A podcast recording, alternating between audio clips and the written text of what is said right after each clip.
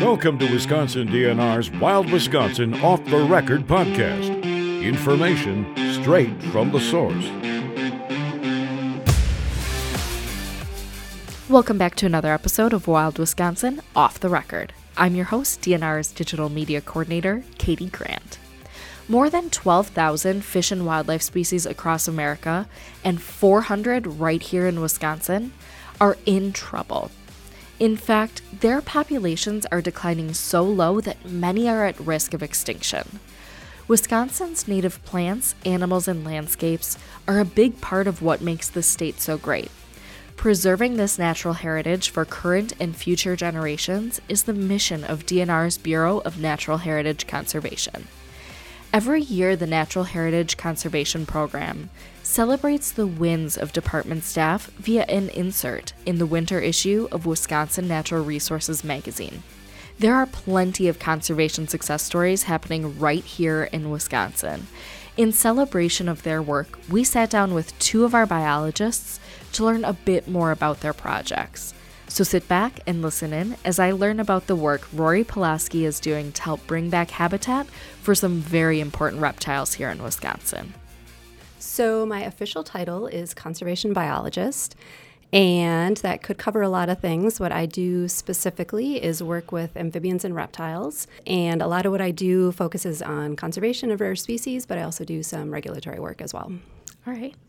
So, you mentioned reptiles, amphibians the things that are stereotypically kind of slimy and gross. Yes, yes. What got you inter- interested in these? So, I think one of the first things I was interested in, I've always been interested in wildlife and things outdoors. Um, frogs were probably one of the first things I was interested in.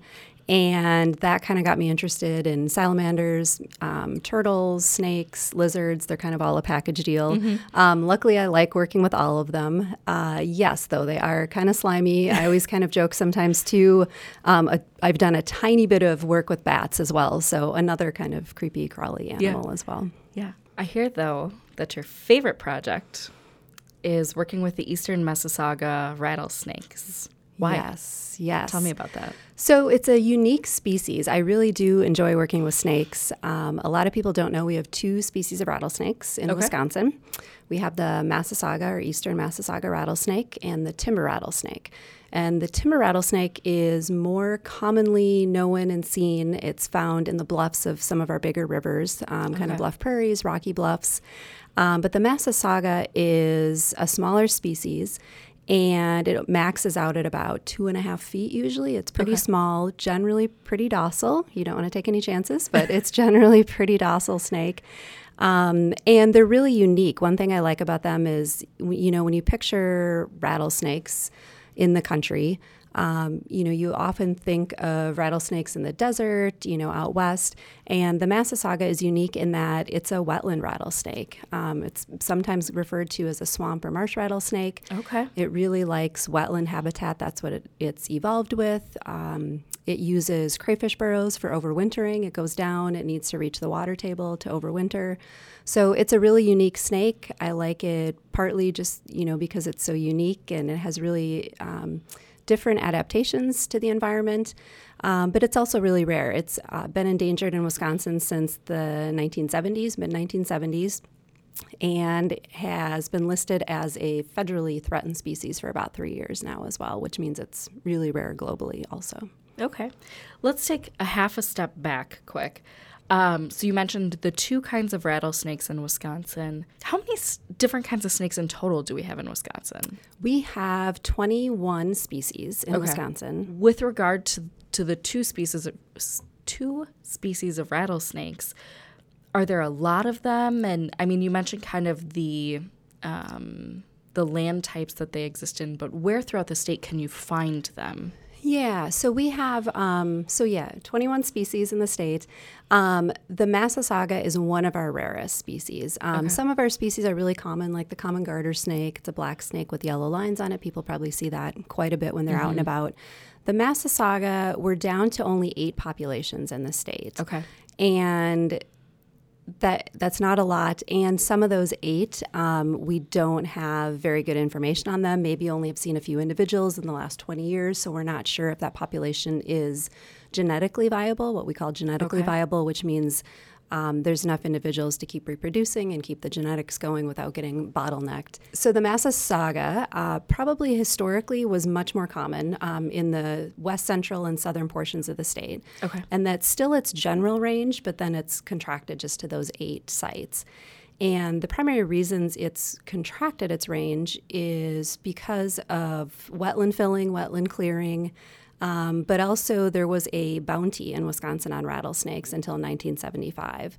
And that was on both species of rattlesnake. So, if citizens brought in a dead rattlesnake to usually the county office, um, they could get, you know, a dollar, five dollars for, for turning the snake in. So, people did that as a way to make money. And that ended in 1975. And beginning in 1975, the Massasauga was listed as an endangered species in Wisconsin. Okay. So, it was kind of right about the time that you know, the it, it was noted that that was causing a decline in snakes. They stopped it and put it on the list right away. So, yeah. Wow, I had no idea yeah. that that such a thing had ever happened here. Yeah. I shouldn't be surprised though. No, it's it's really interesting too because they, you know, you look at some of the old data from some of the counties and they some counties would report hundreds if not thousands of snakes turned in in a year. Wow. Which is amazing. You can imagine what kind of a hit that could have on the population. It's almost amazing that we still have both of our rattlesnakes in wisconsin after that. Right right. So the work that you and others have been doing throughout the state have made a positive impact on especially the massasauga population. Can you tell us a bit more about that yeah, so we have been, this past year in particular, in 2019, we've been doing, focusing a lot on habitat work. Um, we do surveys as well, but we've really been starting more habitat work for the species. So we have a couple sites where we've, we actually have been doing habitat work for quite a while, but at a couple new sites this year, we've been going into areas that have been covered over with brush um, and trying to open those areas up. So the Massasauga is a cold-blooded species, which means its body is the same temperature as its surroundings. And if it's living in forested habitat, it's not going to get exposed to the sun and it's not going to be able to warm up. So the Massasauga prefers semi-open areas where it can get into the sun if it wants to. If it gets too hot, it can get back into trees or kind of edge habitat so that it can make that decision and go where it wants to. So, one of the reasons we're having issues with this species from a habitat perspective throughout its range is that a lot of the areas it used to inhabit that were open have now just through natural succession, you know, turned into a closed canopy, which everyone likes forests and they're good for birds, but there's a lot of species that really need the open habitat as well. Right. So we have um, in a couple of our properties this year had our um, our field crews go out and they've been doing an amazing job of uh, creating some new openings and the openings are especially beneficial for the um, females that are gravid or pregnant and so you may wonder why it matters if the snakes have sun. Um, because they're cold blooded, they need to be at a higher temperature. That means their metabolism is faster, so that helps them digest food that they have. It keeps them more active.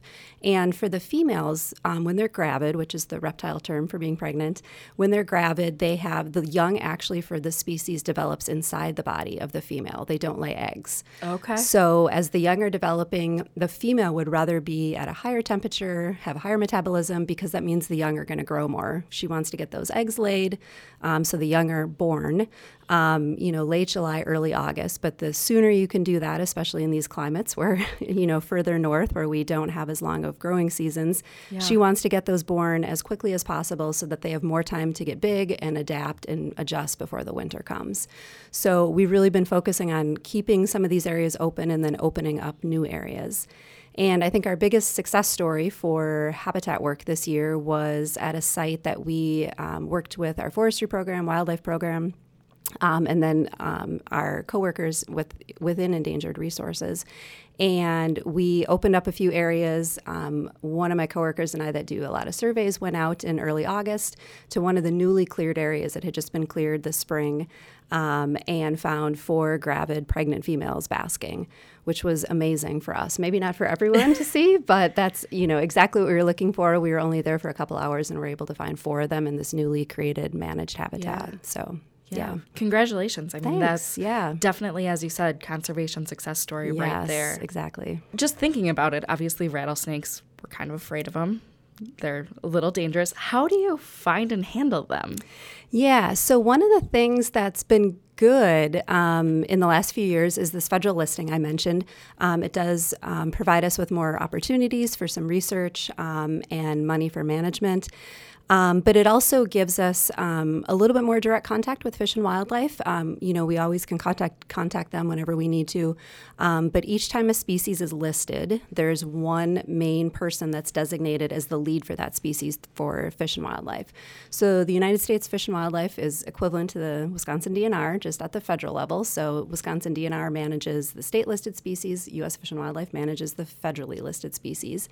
And so we have a really great working relationship um, with someone named Mike Redmer. He's the lead for Massasaugas for the U.S. Fish and Wildlife, and it's been really helpful to have. Um, to have him to work with because he works with all of the state all of the states. So he can you know give us management protocols monitoring protocols and that's been really helpful. Um, you know he's a good source to kind of condense all that information. So we had previously been doing surveys um, before the species was even listed um, usually midsummer um, you can imagine, you know, wetlands in mid July is pretty hot and kind of nasty to walk through.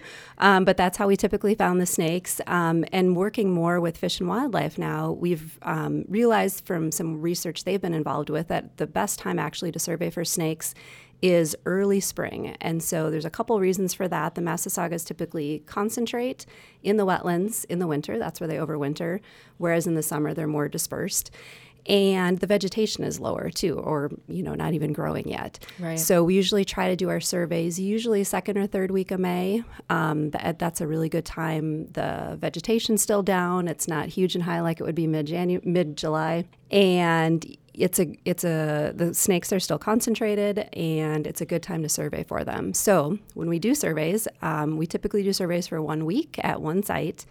And we have one main site in wisconsin that we do our surveys at for long term monitoring. And we try to get as many people um, within the DNR and Fish and Wildlife out as possible. So typically about 10 to 15 people. Okay. Um, we literally kind of walk in a line across the habitat. Um, wet prairies are what they typically would be found in at that point in the year. Um, and we just keep looking for any sign of movement. They're very well camouflaged, so I'm sure we're stepping over some and right. never Missing see them. Yep. Yeah. Um, but each one that we find, um, we have snake proof buckets that we put them in. They're five gallon buckets that have a locking cap on them. Okay. So each snake goes in its own little bag. It's kind of like a pillowcase. They go in that. Um, we pick them up with what are called snake tongs so that um, they're about three feet long so we don't have to get anywhere near the snake's mouth or head. Um, put those in a bucket. We kind of collect them as we go, do a couple hours of surveys, and then the snakes are processed after that, after we do a couple hours of surveys. Okay. Very cool. What what have you learned from this ongoing monitoring? Yeah, we've learned a lot, you know, and I feel like we're still kind of in the pilot stages of this. We've only been doing this for a couple years, and we've been seeing some really interesting you know results with the habitat management you know the snakes finding areas really quickly that you know shows that the that work can be beneficial very quickly. Um, we've been finding snakes in different habitats than we ever thought they were in and some of that's just luck. We're out more often so we're seeing them more often. Um, but we had a snake that was found. It was a somewhat wetland habitat but completely closed canopy um, and what would most people would probably describe as a pine plantation. And we found a snake overwintering in there, which we've never, you know, even Fish and Wildlife has never seen them overwintering in pine plantations. So it was really interesting information for us to get. You know, they're really um, you know, I see it as resourceful that they're able to find a variety of different habitats that they can use. And a lot of that information we just don't know. You know, the more we look for things, the more we'll find more information and more information on their movement patterns and habitats that they utilize. Right.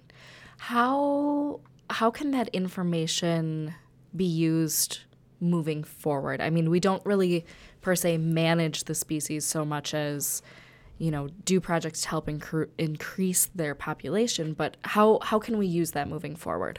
Yeah, that's a good question. So, the information we take typically um, from a conservation perspective, it helps us guide management. Um, it helps us guide surveys. It helps us understand which areas they're concentrated in and which areas we really need to protect. So if we're able to find, you know, one type of habitat they'll use, but it's kind of marginal, you know, no matter what's around, they really just don't use that that much. That really helps us focus on their prime habitat and for us to manage that. Um, it also helps with, from a regulatory perspective, since our program does a lot with regulation and we look at projects that could impact rare species, it helps us from that perspective too, because the more we can narrow down for applicants for projects where the species could be in what time of year, that can help us focus regulatory projects and actions for those projects on the areas where we really have concerns for the species. We all want to be focusing for both conservation and regulation on the areas where we really can make an impact. Right. Right. So you are just one of many people here at the DNR who work for the Natural Heritage Conservation Program and work on these kind of population increasing type projects. Um, why is that so important to Wisconsin and why is it so cool that we have this here in Wisconsin? Yeah. So there are, you know, I have a lot of counterparts that do similar work with uh, different groups of species. Uh, there's several of us that work with amphibians and reptiles. There's people that work with birds that specialize in piping plovers or mm-hmm. shorebirds or leaf hoppers, little terrestrial invertebrates that are found in prairies and butterflies. And so our program really focuses on conservation of rare and then also the non game, non hunted species. Mm-hmm. And it's a really unique opportunity um, to work with a lot of interesting people um, that have do a lot of interesting projects and it's important to the state because the biodiversity and conservation of our wildlife is, you know, we might not see it every day, but it's important to people. It's important to keeping ecosystems healthy, which keeps us healthy. It keeps you know the the deer populations any of the game species it keeps their habitat going as well. It's really a snowball effect. Yeah it is. It's you know it's one we each have like one little piece of the puzzle that we work on but together with everyone working with their different species and habitat types it really can help keep conservation in the ecosystem in Wisconsin as best as it can be. Right. I think that's one of the coolest parts about our state is there is so much biodiversity. There's so many different things and they all they all interconnect yes. so much. Yep. Yeah, exactly. And it's, you know, it's really interesting for me and I'm from Wisconsin, born and raised here, and the variety of habitats in Wisconsin, you don't always think about what a unique state we have in terms of habitat. We have mm. from the southwest part of the state, the prairies and grasslands. Um, you know, up to the north, we have boreal forests, you know, mesic forests in between. Um, we get some of those northern species, southern species, eastern and western species, and then we have the Great Lakes, all our lakes and rivers. It's just mm-hmm. an amazing variety of habitat, and I think, you know, with working in my job, that's one thing I've seen even more so getting out, getting out to see all of that. Yeah. Is there anything else you want us to know either about the reptile reptile and amphibian work you do, or even just about natural heritage conservation in general? One of the things that I think is so interesting about amphibians and reptiles is just their unique adaptations to the environment. And I think that's one thing that drew me to those species, um, specifically for our, our frogs, for example, have such different ways of adapting even to the winter. We have some frogs that go to the bottom of a lake. They need, you know, they can't be frozen, but they go to the bottom of the water. They can kind of slowly move around in the winter when they're really cold, and they can take in enough oxygen through their skin all winter long, and they just sit at the bottom of a lake and probably seems like winter's pretty long for them. Yeah. um, and then we have other species that have adapted, other frog species that have adapted to frozen conditions and they overwinter in the leaf litter in the uplands and forests. And they can literally freeze solid in the winter. Their heart stops, their breathing stops, and then they thaw out in the spring and go back to go on their way. So it's amazing to me the different ways that amphibians and reptiles have have evolved and have adapted to the environment. I I wish that the listeners could have seen the face I just made because I, I had no idea. Rori is a great example of the passion and dedication felt by the biologists working on these projects. Let's switch gears from the creepy crawly to a species that many people give very little thought to freshwater mussels. Jesse Weinzinger didn't always have a passion for the aquatic animals, but we'll get to that as we learn more about the work he's doing and why it could have a major impact on our state. I am a conservation biologist for the Natural Heritage Conservation Bureau within the DNR. I research and study freshwater mussels, our native mussels throughout Wisconsin. So we do comprehensive surveys, we do um, routine monitoring, and I also coordinate efforts associated with our volunteer mussel program. I hear that you actually started out studying deer and some other wildlife. Why why the change to studying mussels? As an undergraduate at University of Wisconsin Green Bay, um, I had my foot in several doors studying wildlife biology, um, wetland ecology, and forest dynamics. However, you know, I, I was interested in those, but I went to a talk given by our senior mussel biologist, Lisa Kitchel, in Door County, and um, my fascination grew uh, on freshwater mussels. And since there is a large data gap in northeast Wisconsin, um, my passion for mussel conservation kind of grew from there. Very cool. So, I guess to kind of an outsider to the mussel, freshwater mussel world, they seem like pretty simple creatures. Why are they so important to the ecosystems here in Wisconsin and beyond? Yeah, so um, to the average person, mussels can kind of be considered as glorified rocks. Um, you know, there's nothing really appealing to the naked eye um, that may catch your interest. But once you kind of learn their life histories and their importance um, in in aquatic communities, you can really um, grasp the understanding of why they need to be conserved. So um, one example is they are are nature's filter feeders. Um, they their diet consists of um, algae, um, different bacteria and diatoms. So um, one individual mussel can filter over 10 gallons of water a day. So if you extrapolate that to a mussel bed, which can consist of tens to hundreds of thousands of animals, you can actually improve water quality downstream. That's pretty cool. How many different kinds of native mussels do we have here in Wisconsin? Sure. So uh, Wisconsin has 50 species of our native mussels. Um, of those, 24 of them are uh, considered uh, SGCN or species of greatest conservation need. Okay. Um, most people will identify that as uh, threatened, endangered, or of special concern. So, uh, just in proportion, uh, our native mussels are among the most um, threatened and endangered species Wisconsin has. Does every body of water in Wisconsin have these mussels, or are there certain places where we're more likely to find them? Or tell me a little bit more about where you might find them in Wisconsin. Sure. So, mussels are really unique in that they actually require a host fish to complete their life cycle. So, um, when a female is brooding, um, she actually has to attract a host fish. Um, some species require one host fish. Some some species have several. Um, so if you're reliant on host fish, generally you're going to find your highest diversity where there's a lot of fish species. So um, our largest rivers, the Wisconsin, the Chippewa, um, and then over in the St. Croix and the, the Mississippi, you'll find our highest um, diversity of freshwater mussels in those systems. Now, you can also find them in cool or headwater streams if there are minnows present. Um, once you get in that really cold water with like trout habitat, um, the diversity drops significantly because you don't have that fish diversity there. Okay. All right. So, kind of a lake that isn't part of a greater system likely wouldn't have mussels in it, but those streams um, and rivers and kind of lake systems are more likely.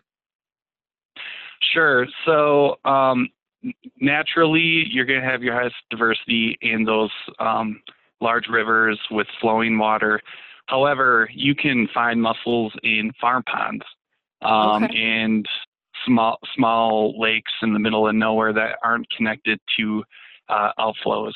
Um, uh, my wife actually had her parents have a farm pond over by Apple Appleton, and there is a species of mussel there. Well, how did that occur? Um, there, you know, the there were probably um, birds, um, ducks, or maybe even a muskrat, which these young, tiny, microscopic juveniles attached to, which brought them in um, um, that way. Okay, wow, that's really fascinating. I I feel like I know so little about mussels, but I've just learned a ton.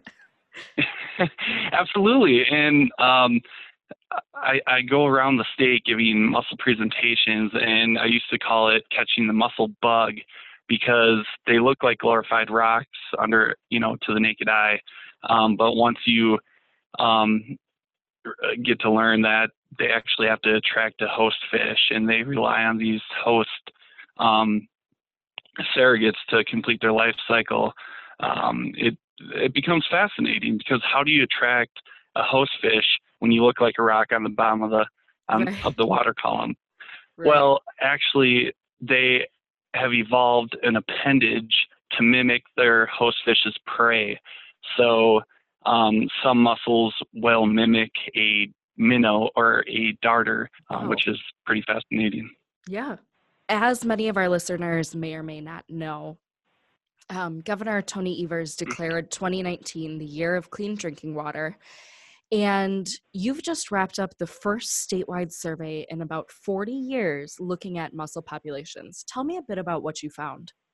Okay, so I was hired at the DNR in 2016, right after the release of our second Wildlife Action Plan, which is a comprehensive guide to identify um, our species of greatest conservation needs and management efforts that can help improve um, their status throughout the state.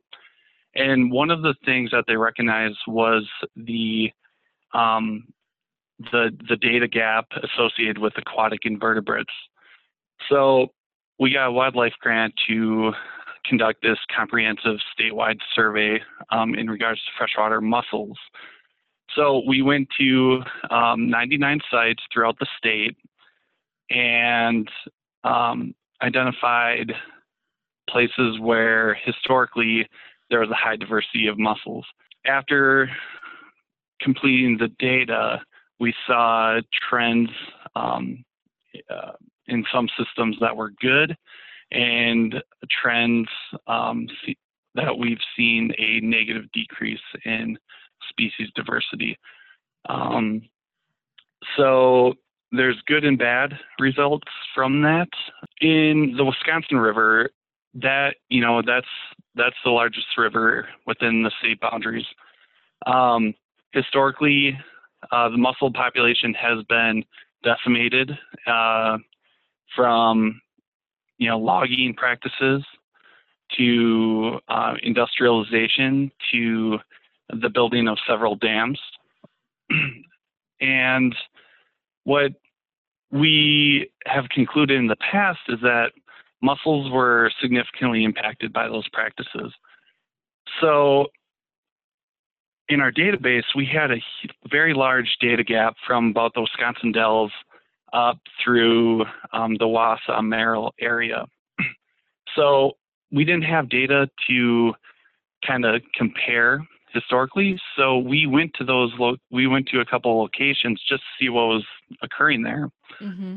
and we found uh, pretty significant um, uh, richness and diversity in those areas.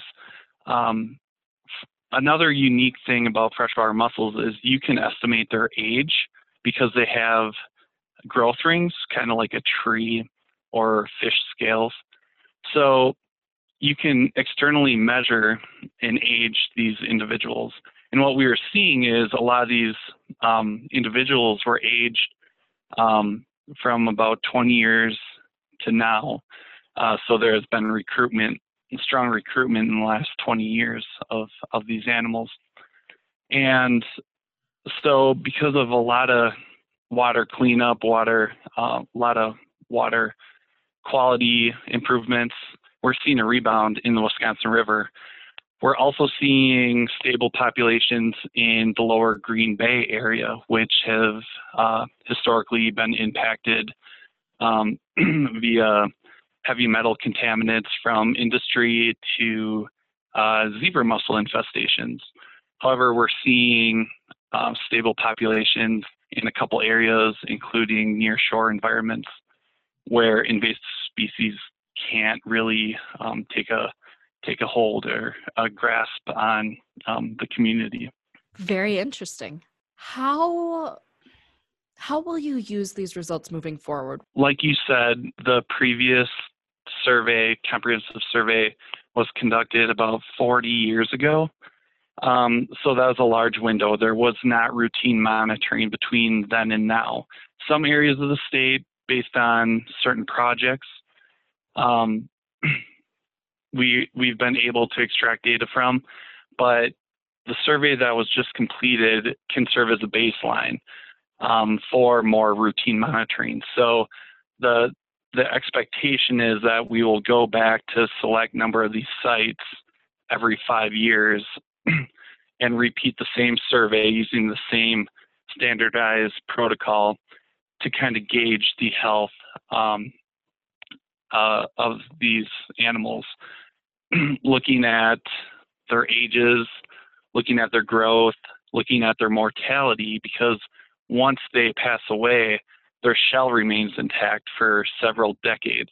If we see a large decline in uh, in the number of animals, we can um, kind of we will be able to um, allocate more resources to that area to cause or to find the cause and effect of this decline.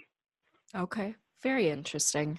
So, in these surveys, you are actually in the water looking around, and I'm sure you've seen some kind of interesting things. Do you have any good sh- any any good stories to share there? Sure. Um, a good and bad example. we'll start off with the good. So when you're underwater, um, you know your focus is always in the substrate. You're always looking down. And Wisconsin, we don't really have the clearest of water. It's not like you're diving off the coast of Belize or um, in the ocean. So you can see about three feet in front of you, depending on what system you're in. In almost every water body, we see schools of schools of smallmouth bass, um, and they are very curious animals. um, so, just from doing our research here, uh, I, I can identify several areas where there's really good smallmouth bass fishing. um, you know, we find a lot of river treasures. Um, we a lot of unique hand blown bottles, you know, that are probably 100 years old.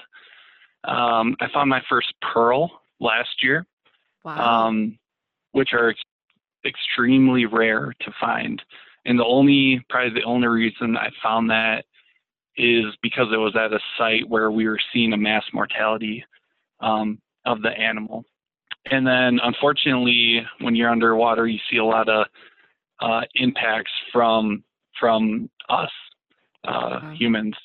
And so we see a lot of plastic, as mentioned. We see a lot of bottles. We see a lot of tires and car parts. So it's um, it's kind of interesting to see our effect in, in aquatic communities. Rori and Jesse are just two great examples of the work being done here in Wisconsin. Learn more about all of the projects by checking out the winter issue of Wisconsin Natural Resources magazine, in mailboxes soon. There are a couple of ways you can give back to the program. First, participate in citizen science monitoring projects. There are projects throughout the state working with a wide variety of species of both plants and animals that you can get involved with. Learn more at dnr.wi.gov. Secondly, tax season is almost here. Give back to the Endangered Resources Fund when you complete your state tax return. The money goes directly to funding projects just like Rori and Jesse's. Lastly, if you have any questions about these or the other projects, we want to hear from you. Send an email to dnrpodcast at wisconsin.gov and we'll work with our experts to get you an answer. We'll be taking a short break for the holidays. We'll see you back here with more Inside Voices on Wisconsin's Outdoors in January. Thanks for listening.